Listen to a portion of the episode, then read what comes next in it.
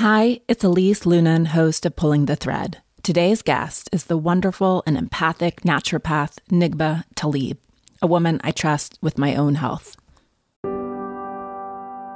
High schoolers are busy, but no one's too busy to help fight cancer. The Leukemia and Lymphoma Society is looking for their next Student Visionaries of the Year. Could that be your child? High schoolers who participate in the seven week philanthropic leadership development program gain valuable life skills like project management, communication, financial literacy, and entrepreneurship. Forming strong teams behind them, they fundraise for the Leukemia and Lymphoma Society in honor of a pediatric blood cancer survivor right in their local community. Most importantly, this campaign is an opportunity for high schoolers to engage in meaningful work within their community and make a real impact on the lives of blood cancer patients and their families. Sound like something your child might be interested in? You can learn more about Student Visionaries of the Year or even nominate a student at lls lls.org slash students. That's lls.org slash students.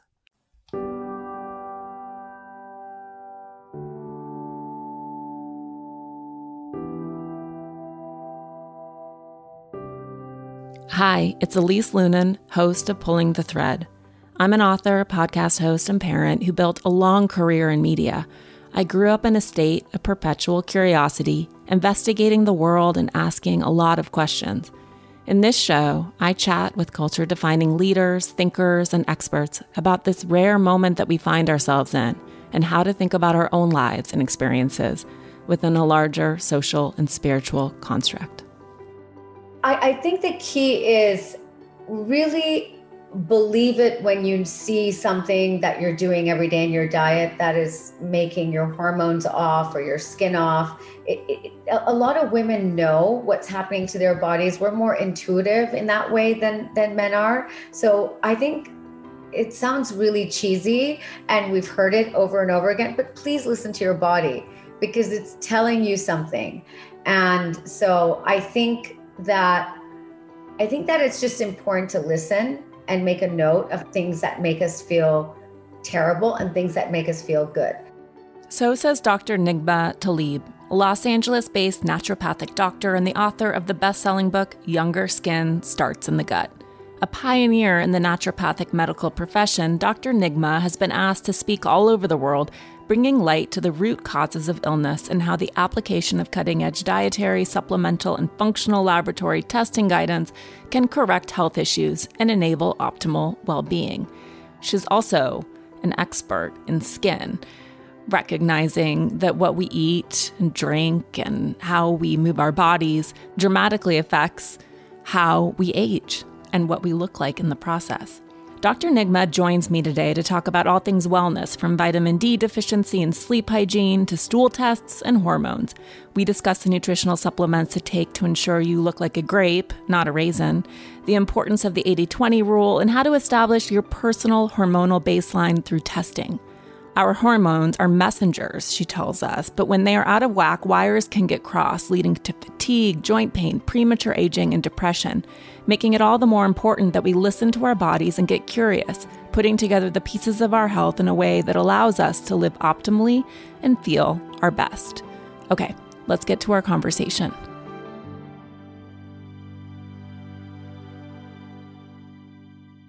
I know we have our whole catch up after, but um, yeah, no, I don't think I've been taking my vitamin D. Apparently, I know you haven't. it's not even. It's not like, oh, I think I wore underwear today. Like, no, you didn't. Well, maybe that's a good place to start. The importance of vitamin D, people. So, vitamin D, obviously, bone. We'll just start there since that seems to be a problem for me. But it function as functions as a hormone, right? Exactly. It's it's basically a it's a vitamin, but it's also a pro hormone. It's involved in so many anti-inflammatory pathways in your body. And as we get older, Elise, we can't absorb vitamin D as well from our foods and from the sun.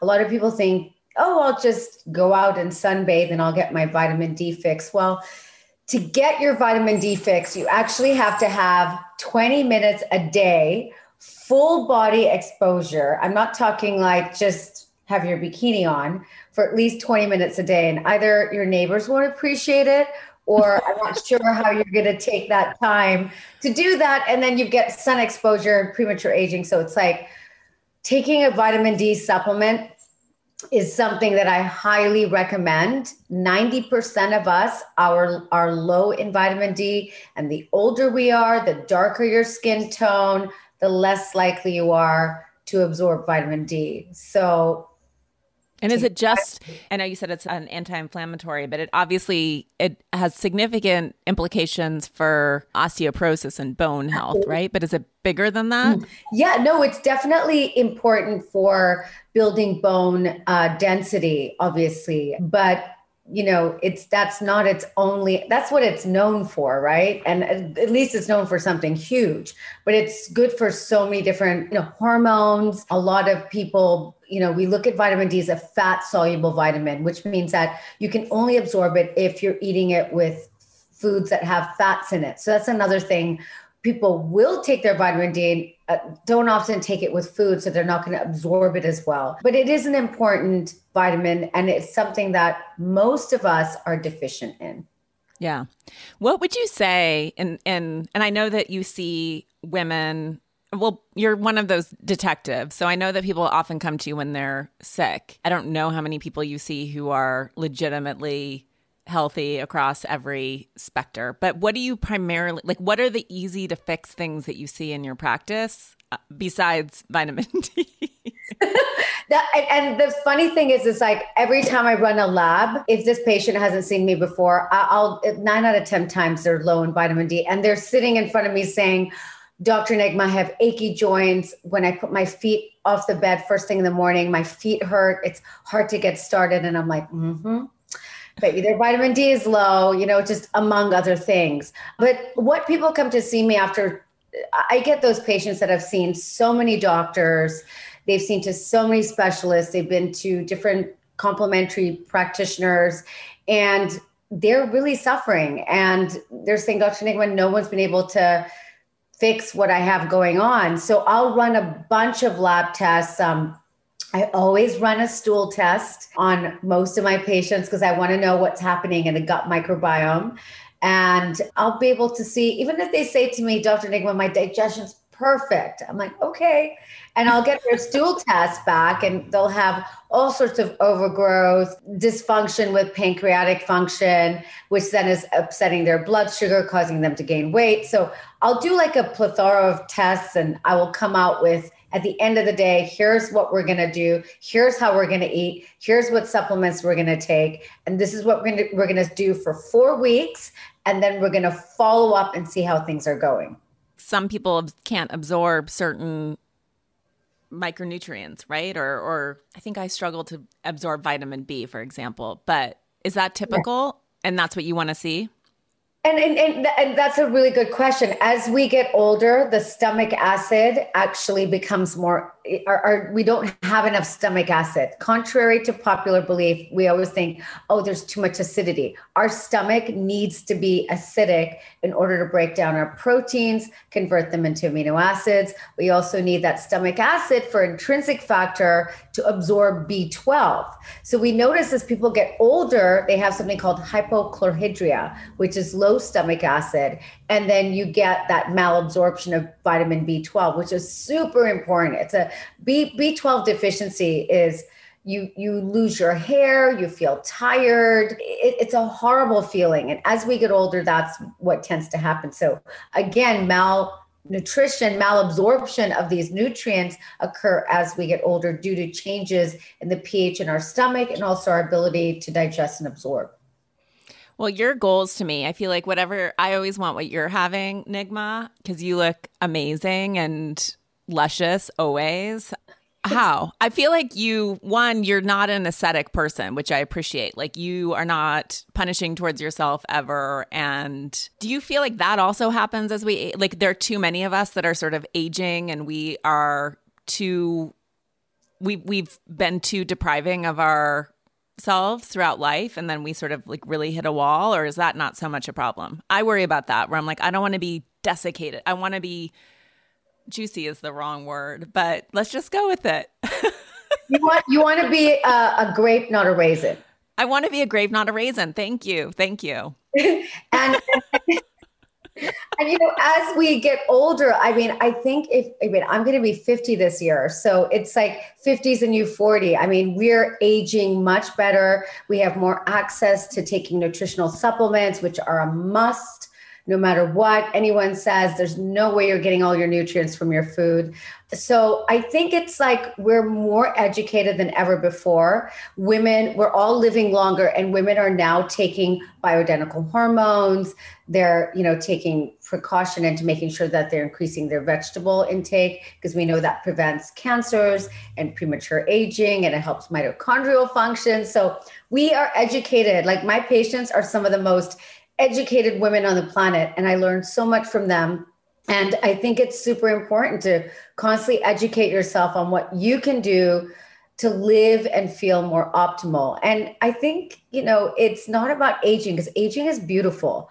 There's the fine lines and wrinkles. Those are those are sexy. They're kind of, you know, you know, we, we're okay with Richard Gere having wrinkles and all that gray hair, but we need to accept that more for us women and not have that you know compare ourselves to supermodels or 20 year olds you know what i mean? Like because there's something really sexy about being 50 and you know having some wrinkles and having you know what's not sexy is having this uneven skin tone and darkness under the eyes and you know discoloration of the eyes because we know that the body's the liver is not healthy or whatever that isn't sexy and that can be changed. That can be transformed right. easily with diet and lifestyle. And i see it all the time with patients. And they look younger after i promise. Yeah. No, but I do, you know, well, obviously I personally adore you and you're a dear friend, but I also sort of love watching you in the wild because you practice life in a way that I really appreciate. Like, you've never made me feel in any way I need to be like cutting, you know, like you're not, I don't know how to say this, but you don't preach. Strict. What'd you say? I'm not like too, I, I, I try You're not, not too strict. You're not strict. I feel like it's always additive and it's not, I know we talk a lot about, you talk about wine face and dairy face and gluten face, which we'll talk about, but you've watched me drink wine without too much scolding.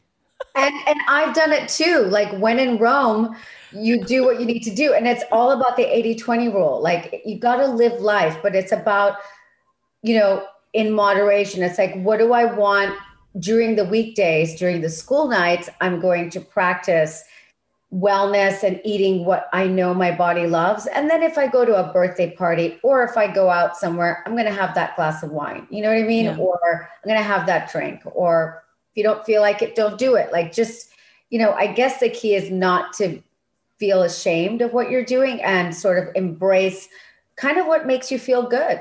And if that yeah. glass of wine makes you feel good, then have it. I really appreciate that about you. You're not shaming. I think that's the word I was reaching for. I'm exceedingly careful about what I buy, not only because I live in a 1,500 square foot house with children who sure have an awful lot of stuff, but also because I try to be conscious about everything I use. And sure, I want to use everything I buy. In addition, thanks to a decade in the wellness industry, I am very keyed into product claims and product content.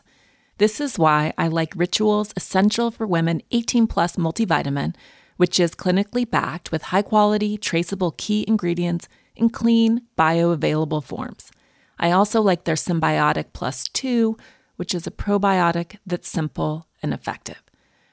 Ritual makes the most elegant multivitamin around. Ritual's Essential for Women 18 Plus has everything you need, specifically nine key nutrients in two capsules per day. Their unique beadlet oil is so slick it's actually patented, and their capsule has a delayed release design, which is brilliant and essential to help make it gentle on an empty stomach. And Ritual studies their vitamins, which is not the standard in the industry. Ritual conducted a university led clinical trial for their Essential for Women 18 Plus multivitamin to assess its efficacy. The results it increased vitamin D levels by 43% and omega 3 DHA levels by 41% in just 12 weeks. As most of us are getting far less sun right now, vitamin D supplementation is essential. Rituals Essential for Women 18 Plus is one of the few women's multis that's USP verified, meaning what's on the label is what's in the formula. Only about 1% of supplement brands on the market have the USP verified mark. It's also soy free, gluten free, vegan friendly, and formulated without GMOs. Did I also mention that Ritual is a certified B Corp and female founded? Nothing makes me happier than these two facts. No more shady business.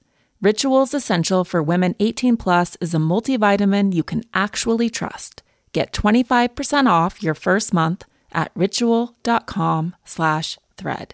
Start Ritual or add Essential for Women 18 Plus to your subscription today. That's ritual.com slash thread for 25% off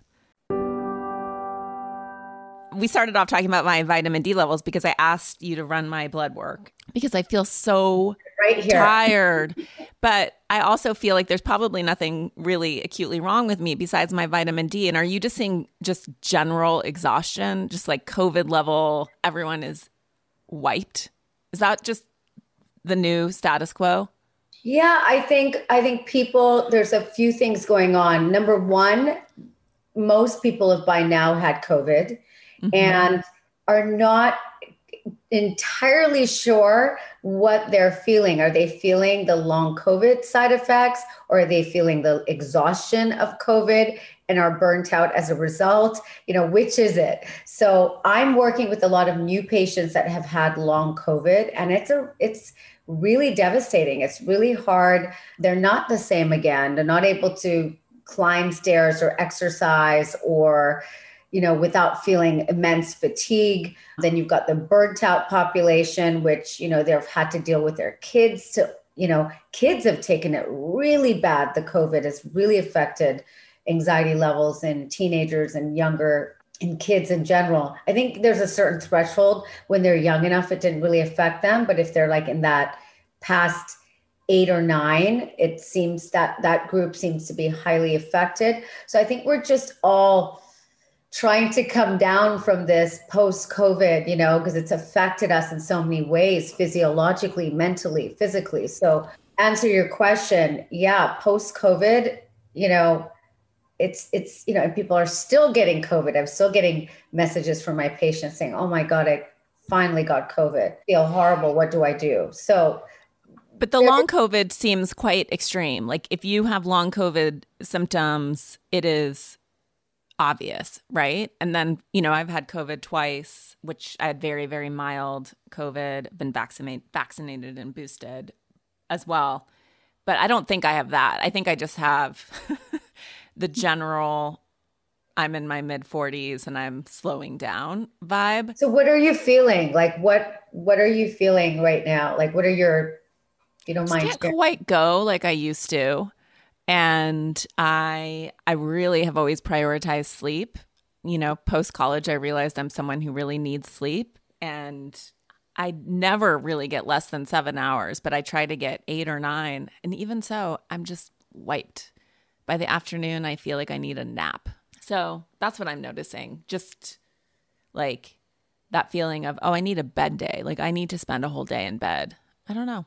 But i feel like maybe that's normal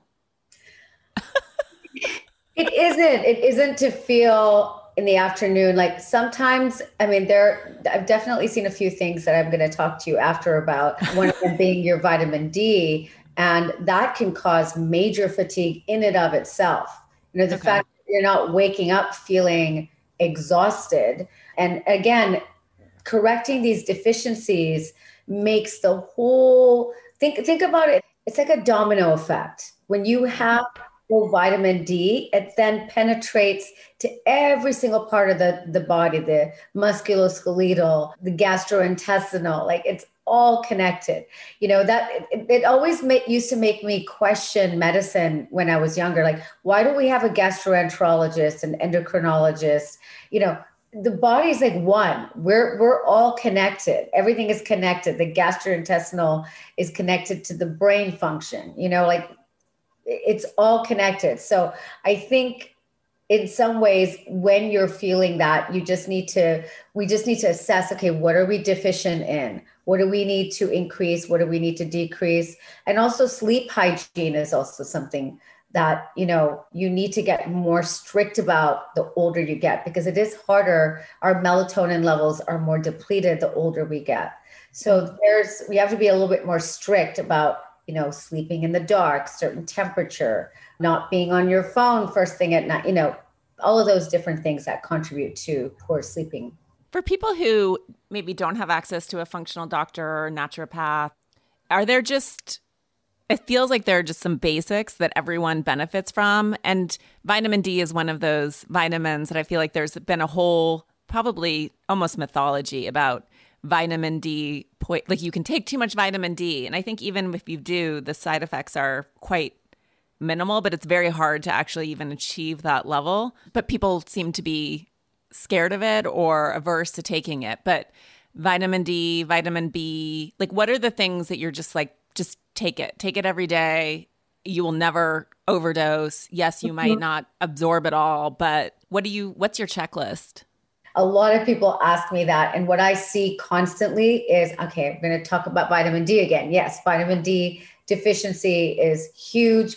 B vitamins are you actually, I don't know if you knew this, Elise, that they did a study on vitamin D and the people that kept getting COVID over and over again and then suffered long COVID were those with low vitamin D levels. So it's, you know, interesting, right? And then the other vitamins like B vitamins, B1, thiamine, riboflavin, uh, pantothenic acid, pyridoxine, all of those vitamins actually are important in hormonal metabolism. So, women, we go through changes in our cycle. Like we start with our periods, we get menstruation, like PMS issues, then we go to perimenopause and then menopause. I mean, there's one common denominator in all of those, and it's men. They're the problem. Just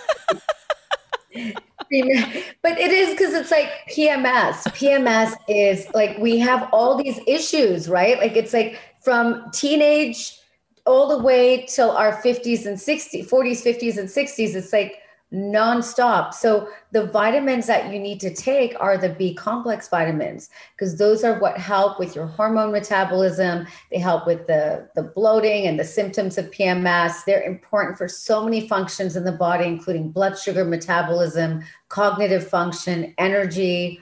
The list is so long, you know. So B vitamins are super important. Vitamin D is super important. And then magnesium, which I have to report yours was perfect I was very yes. surprised because a lot of people have low magnesium levels. Magnesium is basically found in every cell in our body.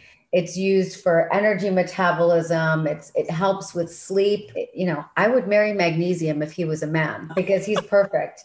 You know, everything it helps you sleep, it helps you calm down, it helps gives you energy. And that's one of the most deficient minerals found in people. And I was surprised in your case you must be taking magnesium, are you? Well, so, well, I do take some magnesium and I try and give it to my son to help with his sleep and his restless leg. I'm not perfect about it, but I have I do take it. And then there's two kinds, right? Like the kind for sleep and then the kind that makes you go to the bathroom. I yeah. sometimes take that too.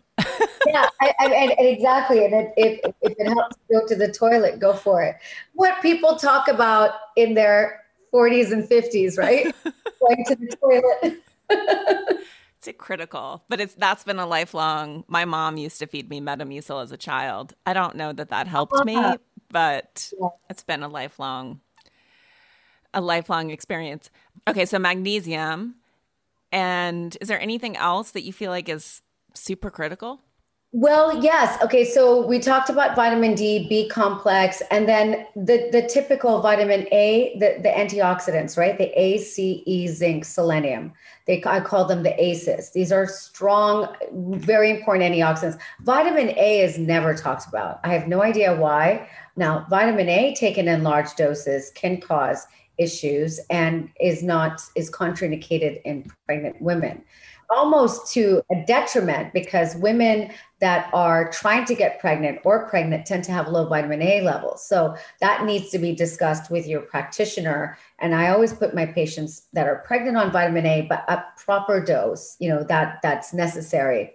ACE zinc selenium. Selenium is helpful for the thyroid. Okay. Thyroid, what happens as we get older, our thyroid, see, it's a very, very vulnerable gland. It's very sensitive to the radiation from our phone, from travel. It's a very cute gland that sits right here and it's very sensitive. A lot of women past the age of 30 these days, I'm seeing with underactive thyroid or Hashimoto's. I'm seeing those very commonly. And again, selenium deficiency. Our soils are deficient in selenium. And then I'm seeing a lot of other deficiencies of nutrients like iodine deficiency, and that is indicative if you have a lot of breast pain, if you have, you know, issues with your thyroid, underactive thyroid. So these are some of the values that I also test for on lab work. Pulling the Thread is sponsored by BetterHelp. Sometimes Max, my oldest, tells me he wants to go in the back of the house and talk. What he means by this is purely the verb. He doesn't want to have a conversation, he wants to talk, to vent and unload, to fill me with factoids. Mom, want to know 40 things about acid rain? But more often, to get things off his chest. It's fascinating to listen to him and what he perceives to be injustices, annoyances, and harms.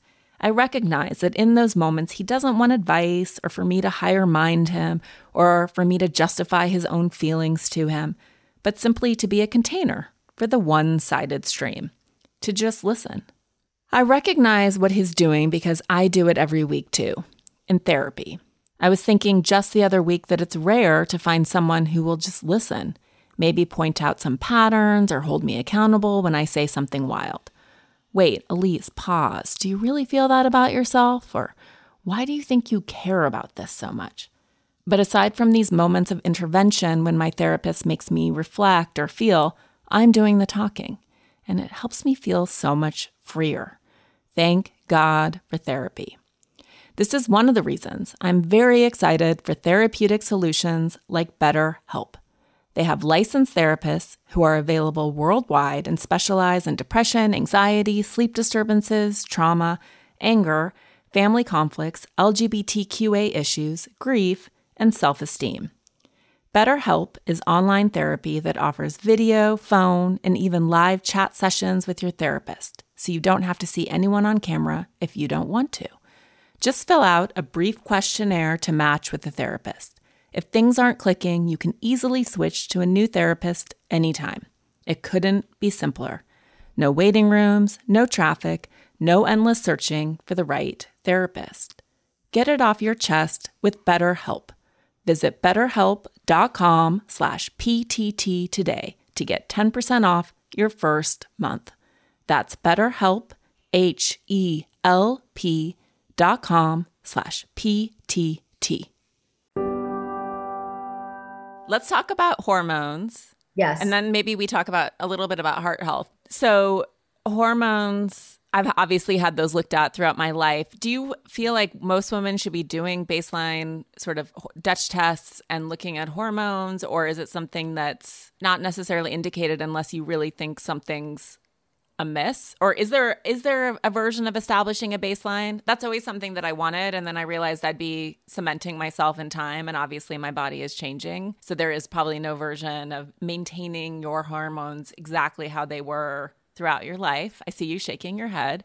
So how do you how do you advise people to think about that? Yeah well you said it exactly right. Our hormones are constantly changing. So I don't think that you're going to ever be able to have a baseline per se. However, we can look at a healthy baseline for you. Say, for example, when you were younger, you had PCOS, polycystic ovarian syndrome. Say you had endometriosis, and that was measured then, then that would be getting a baseline of when you were in your state where things were diseased or you were ill, perhaps. Mm-hmm when a woman is going through the changes, if she's experiencing irregular cycles, hot flashes, irritability, mood swings, changes in even changes in your skin can be the first sign of hormonal dysfunction or you know where your hormones are not in balance. There's so many things constipation diarrhea like it can affect your gut.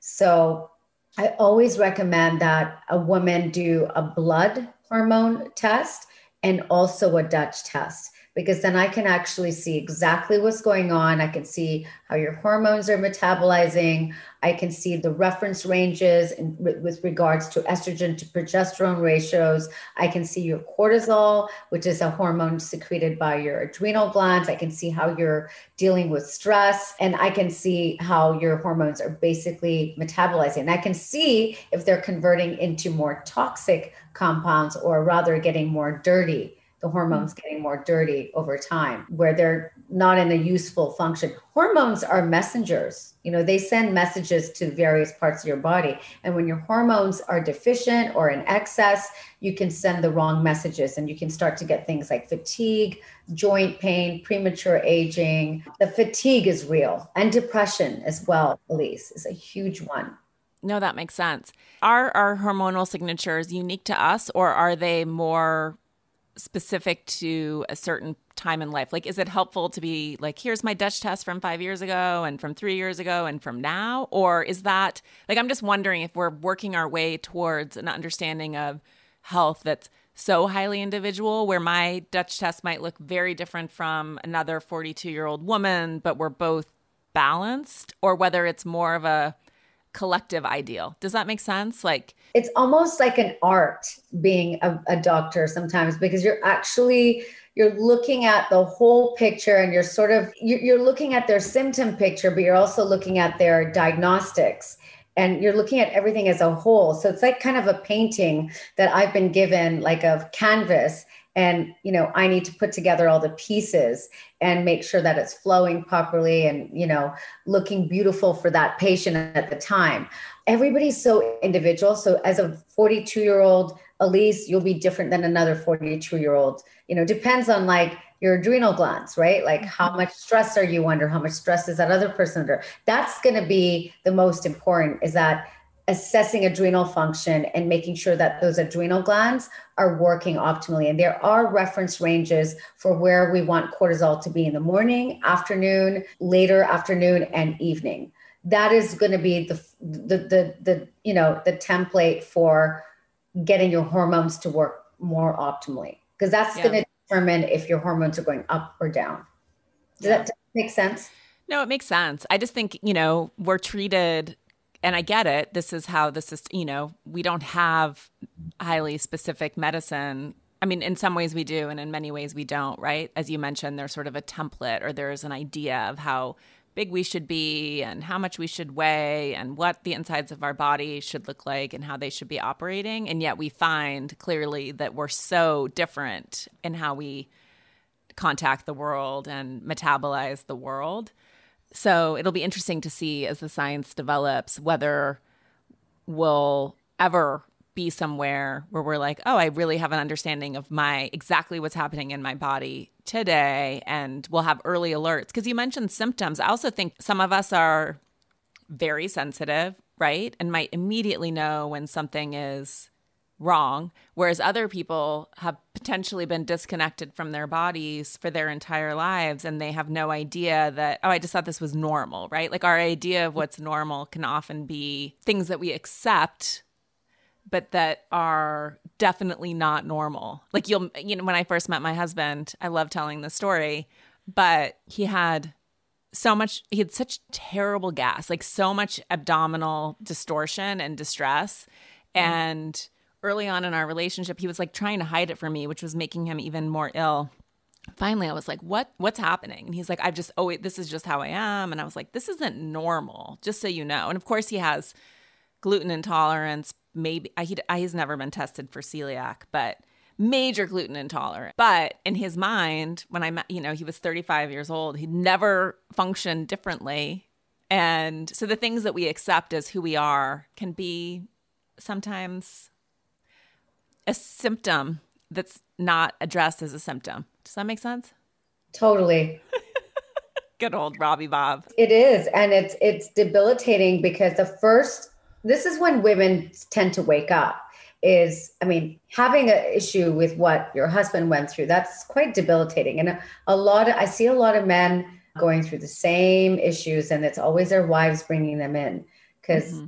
They don't know where to turn. They don't know if this is normal. But for women when when we start complaining is when we gain weight. That's that's mm-hmm. that's only like they're exhausted. So they sad enigma and so true.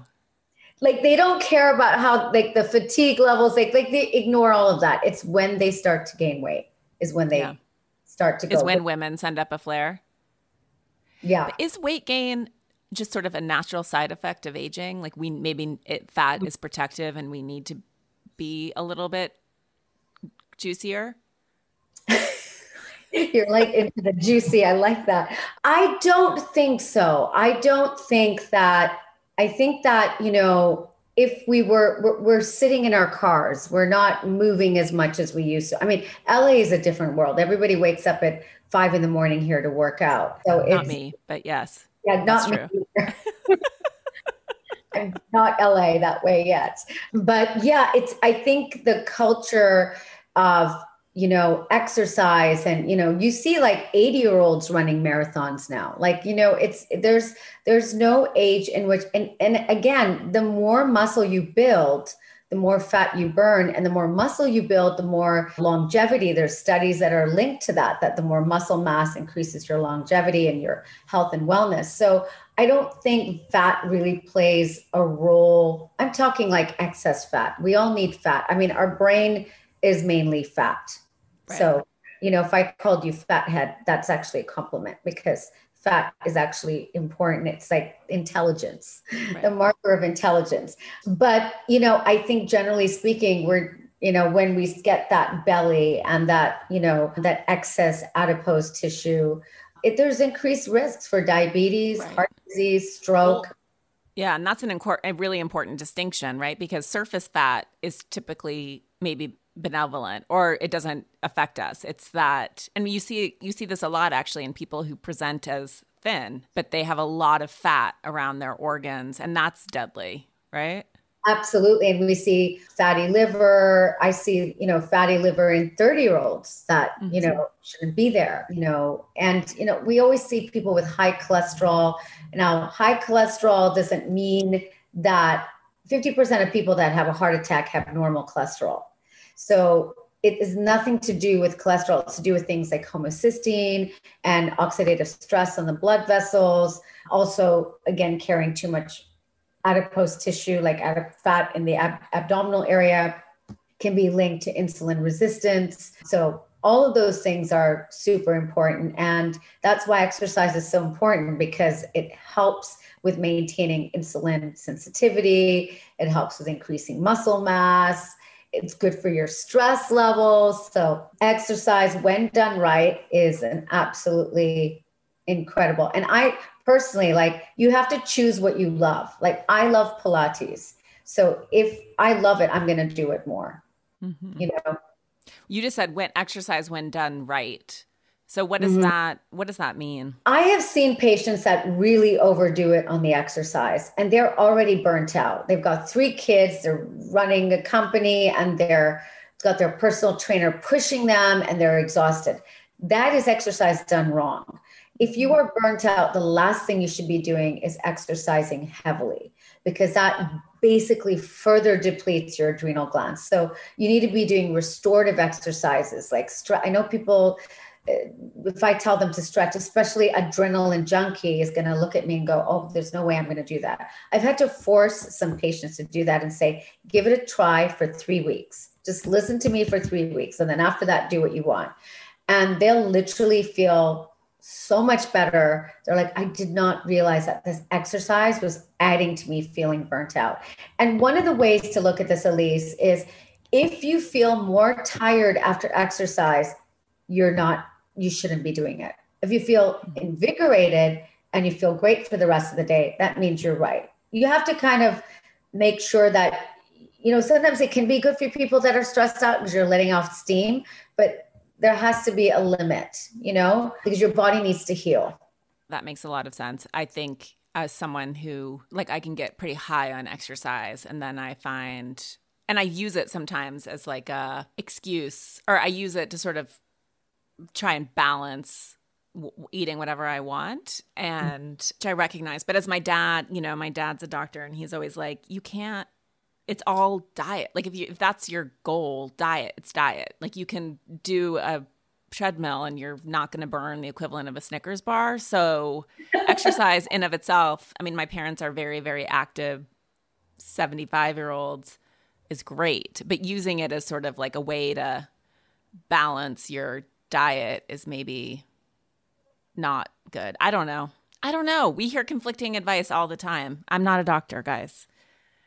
But you, you've you you've said something so incredible, and I think a lot of people do that, right? A lot of people go, "Okay, I'm now going to work out like extra hard tomorrow because I had that Snickers bar, right?" Yeah. So you know we all do that it's totally normal but to realize that yes what your dad said is absolutely right diet is the foundation mm-hmm. right so if you're then exercising excessively because you're burnt out and you ate a snickers bar yesterday because you are burnt out because it's the only thing that gave you energy, then you're kind of doing it the wrong way. Right. No, and I think that that's that's the cycle that I definitely recognize where I'm so tired. I mean, yesterday at Legoland, you know, you have to exit out of the gift store Nigma. You've probably never been to Legoland, and I bought a bunch of gummy like those peach rings, apple rings. Cause I was like, I'm so tired. I'm not going to be able to like make it back to LA unless I'm on a major sugar high. And I recognize in that moment that that's not good. you made it back from Legoland, that's for sure. I was just working on survival. But yeah, that that's a very familial familiar cycle I think to many of us. I do it with caffeine as well. I mean, we all do, right? Which is where you're sort of flogging yourself to get through it and then you'll figure you'll pay for it later somehow. And th- I I definitely have done that in the past where I'm like, "Oh, I'll pay for it with like a run." I'm just trying to walk. I'm just trying to move my body these days. Yeah, I think that's super important is that, you know, sitting down and being sedentary, like we're in front of our computers all day doing Zoom, Zooms, we have to get exercise out. We have to go outside. And we live in the most the weather here is beautiful all day long. So there's no excuse to yeah. not sort of go for a walk around the block. Wondering what to give your mom or wife or daughter or friend or godmother for Mother's Day? From someone who cares a lot about her bed and sleep, may I recommend something from Cozy Earth? In fact, becoming a mom and suffering through its required sleep deprivation is where my obsession with sleep started so it's one of those gifts that might really bring things full circle. After all, women in particular are really impacted by sleep deprivation, which has massive implications for our health. Between the hypervigilance of motherhood and the hot flashes of perimenopause and menopause, we get a raw sleep deal. So let me tell you about giving women you love their best night's sleep ever. Let me tell you about Cozy Earth. Their sheets are made from viscose from bamboo and they are indescribably soft. So soft, like a bed hug, like no other. Now, I'm not the only mega Cozy Earth fan. Every single year since 2018, Cozy Earth products have been named as one of Oprah's favorite things. Oprah picked their best selling bamboo sheet set because they're temperature regulating and incredibly soft, and she picked their joggers and their socks and their pajamas. Meanwhile, Cozy Earth doesn't just make sheets, they also make pillows, blankets, and more. Cozy Earth makes their products by sourcing responsibly. They use the best suppliers with an eye toward quality, responsible production, cutting edge technology, and premium materials. They're also incredibly durable. They get better with every wear, and they have an enhanced weave that is guaranteed not to pill even after washing and drying. All Cozy Earth products can be returned or exchanged within 100 days and include an additional 10 year warranty against defects. This Mother's Day, treat mom to the luxury she deserves with Cozy Earth bedding and sleepwear and prioritize her self care and sleep health. She deserves it. Don't forget to use my promo code THREAD at checkout for 35% off at cozyearth.com. After placing your order, select podcast in the survey and select my show in the drop down menu that follows so they know that we sent you. No, what's really actually reassuring is that I interviewed this professor at Harvard, Daniel Lieberstein, I think his name is, and he wrote this book called Exercise, and it it's an evaluation of sort of all of the biology of exercise across time and going back into our ancestors. And he talks about two things that I think are very reassuring. One, we are engineered to conserve, right? To conserve energy. That's historically, biologically how we're built. So if people feel an aversion to exercise, that's very normal and natural and does not mean that you're quote unquote lazy. That's something that we sort of have to override. But also, because our ancestors and their food sources were very different, clearly, and they had a lot less access to energy and a lot less access to calories than we do by and they had to earn their calories. But they spent a lot of their days in a very sedentary state preserving calories. So to actually meet the PAL is what it's called of our ancestors isn't that hard. It doesn't actually require much from us. It's not it's not a dramatic difference. They're not they weren't like triathleting every day in the way that I think that we've been sold that story of mm. like our ancestors were crossfitting maniacs like at it all day. No. So we can bridge that gap. It's just it's it, we have to in some ways move against our biology. But I thought that was a fascinating book and and profoundly reassuring both in I think it's 150 minutes a week, moderate intensity exercise, and then maybe some walks, some stretching. Like 20 minutes a day. Yeah, exactly. And that makes sense. That makes yeah. sense. And I think when you're trying to work to a goal that's impossible, you're just not going to do it. Right. Exactly and we're we're we're engineered to try to survive you know and i think that that's where it's funny when we distort our body which of course modern life does always trying to get back to that place of balance. But piling it on isn't always always the right thing either. So you mentioned heart heart disease and cholesterol. Like do you worry? I mean obviously there's an epidemic of heart disease in women and we're not our our our symptoms are different right? Different, yeah. Do you worry about that with your patients?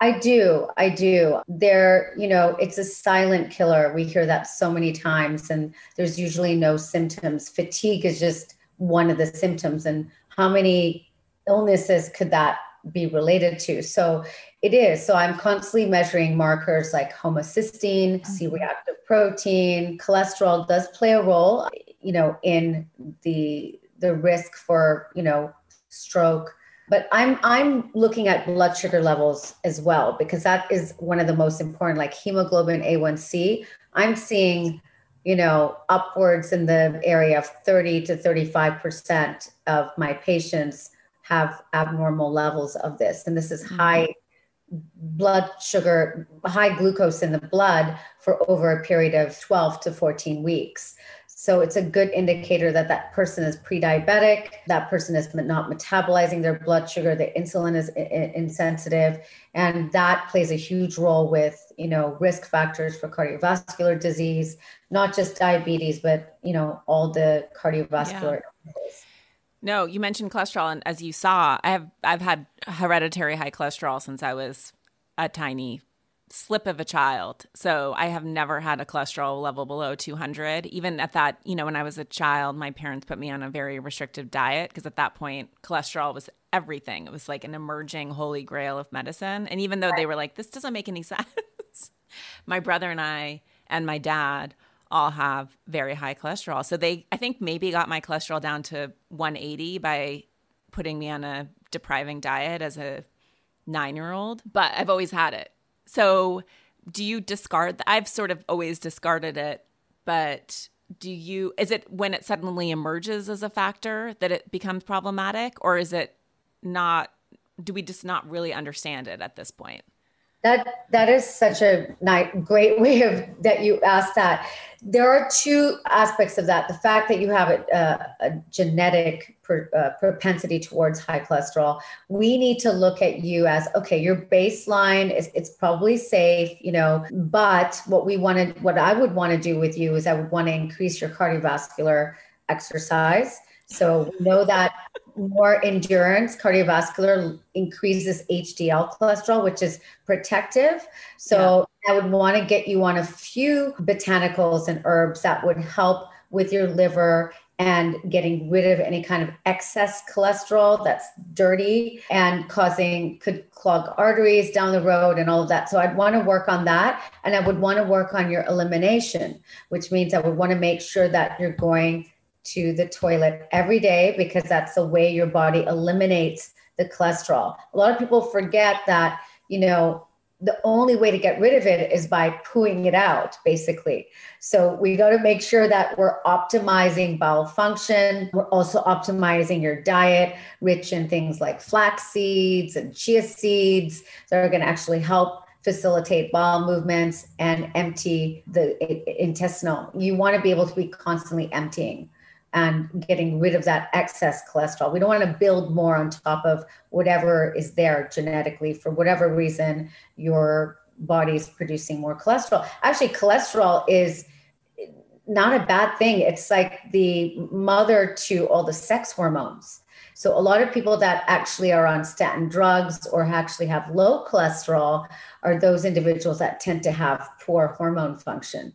So, interesting cholesterol is actually not a bad thing. Again, remember I said to you, 50% of people who have, have a heart attack have normal cholesterol. So I would look at other factors in your bloods like homocysteine, C-reactive protein, lipoprotein A. These are some markers that would in- increase your risk for um, heart attack and illnesses. So I would make sure that I, I look at all of those factors, get a baseline, and again, improve your overall elimination of any excess cholesterol do you feel like there's anything else that you're seeing that like if you could speak to women everywhere that you would want them to pay attention to?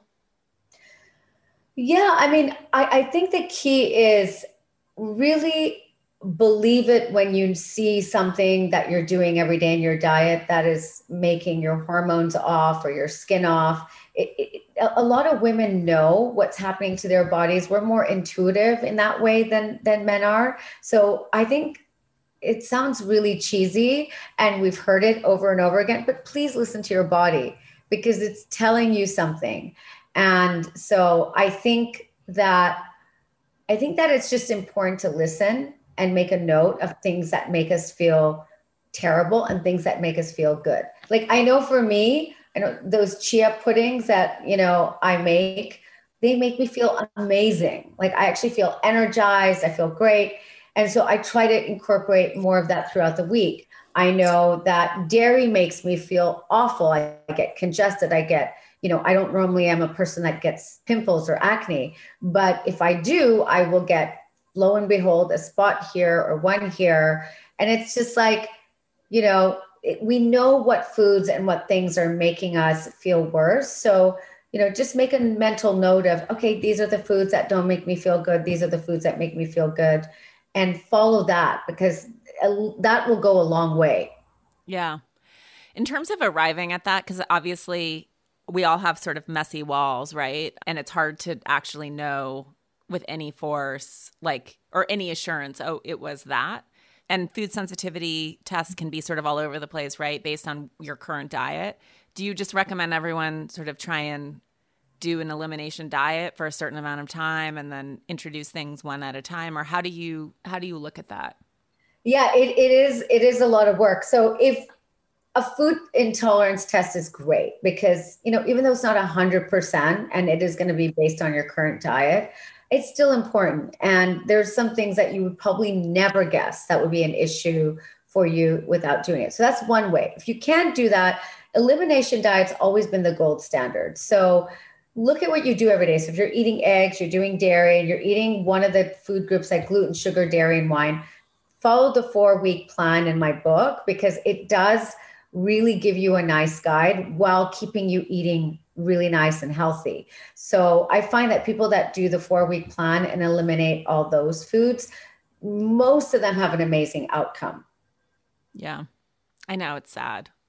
Well, listen, listen to your body. It's saying no. There and the thing is, at least there are alternatives to these. I right? know. And that's the beauty of it. And I think it's just, it's not shaming yourself. It's not making yourself feel bad. It's just like, this is what my body likes and I'm going to try it and yeah. not feel bad about, you know, having it. If you have it, you'll feel it.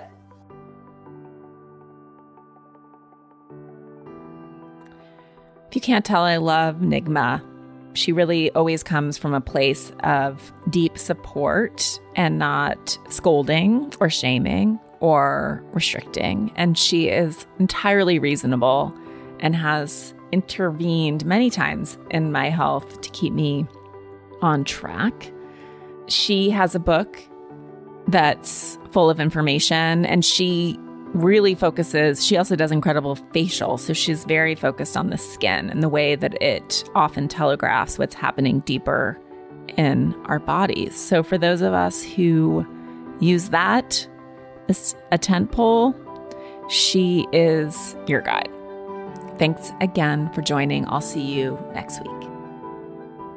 Thanks for listening to this week's episode. You can find show notes and full transcripts of the episodes at theelisepodcast.com. Please sign up for my newsletter. I promise I won't spam you. Or follow me on Instagram at Elise Loehnen to get updates on new episodes. I'd also like to give a huge thank you to my sponsors who make this show possible. Please support them the way they support this podcast. This has been a presentation of Cadence 13 Studio. If you enjoyed this episode, please listen, rate, review, and follow Pulling the Thread, available now for free on Apple Podcasts, Spotify, Audacy, or wherever you get your podcasts, i.e., wherever you're listening right now. I also want to thank you in advance for sharing any episodes with friends who you think might like the show because that is how podcasts grow. I want to give a shout out to Phil Svitek, Lauren LaGrasso, Serena Reagan, Mary Kate McDonough, and the entire Cadence 13 team for producing these episodes, and to Valero Doval for my key art. Take care of yourselves. I'll see you next week.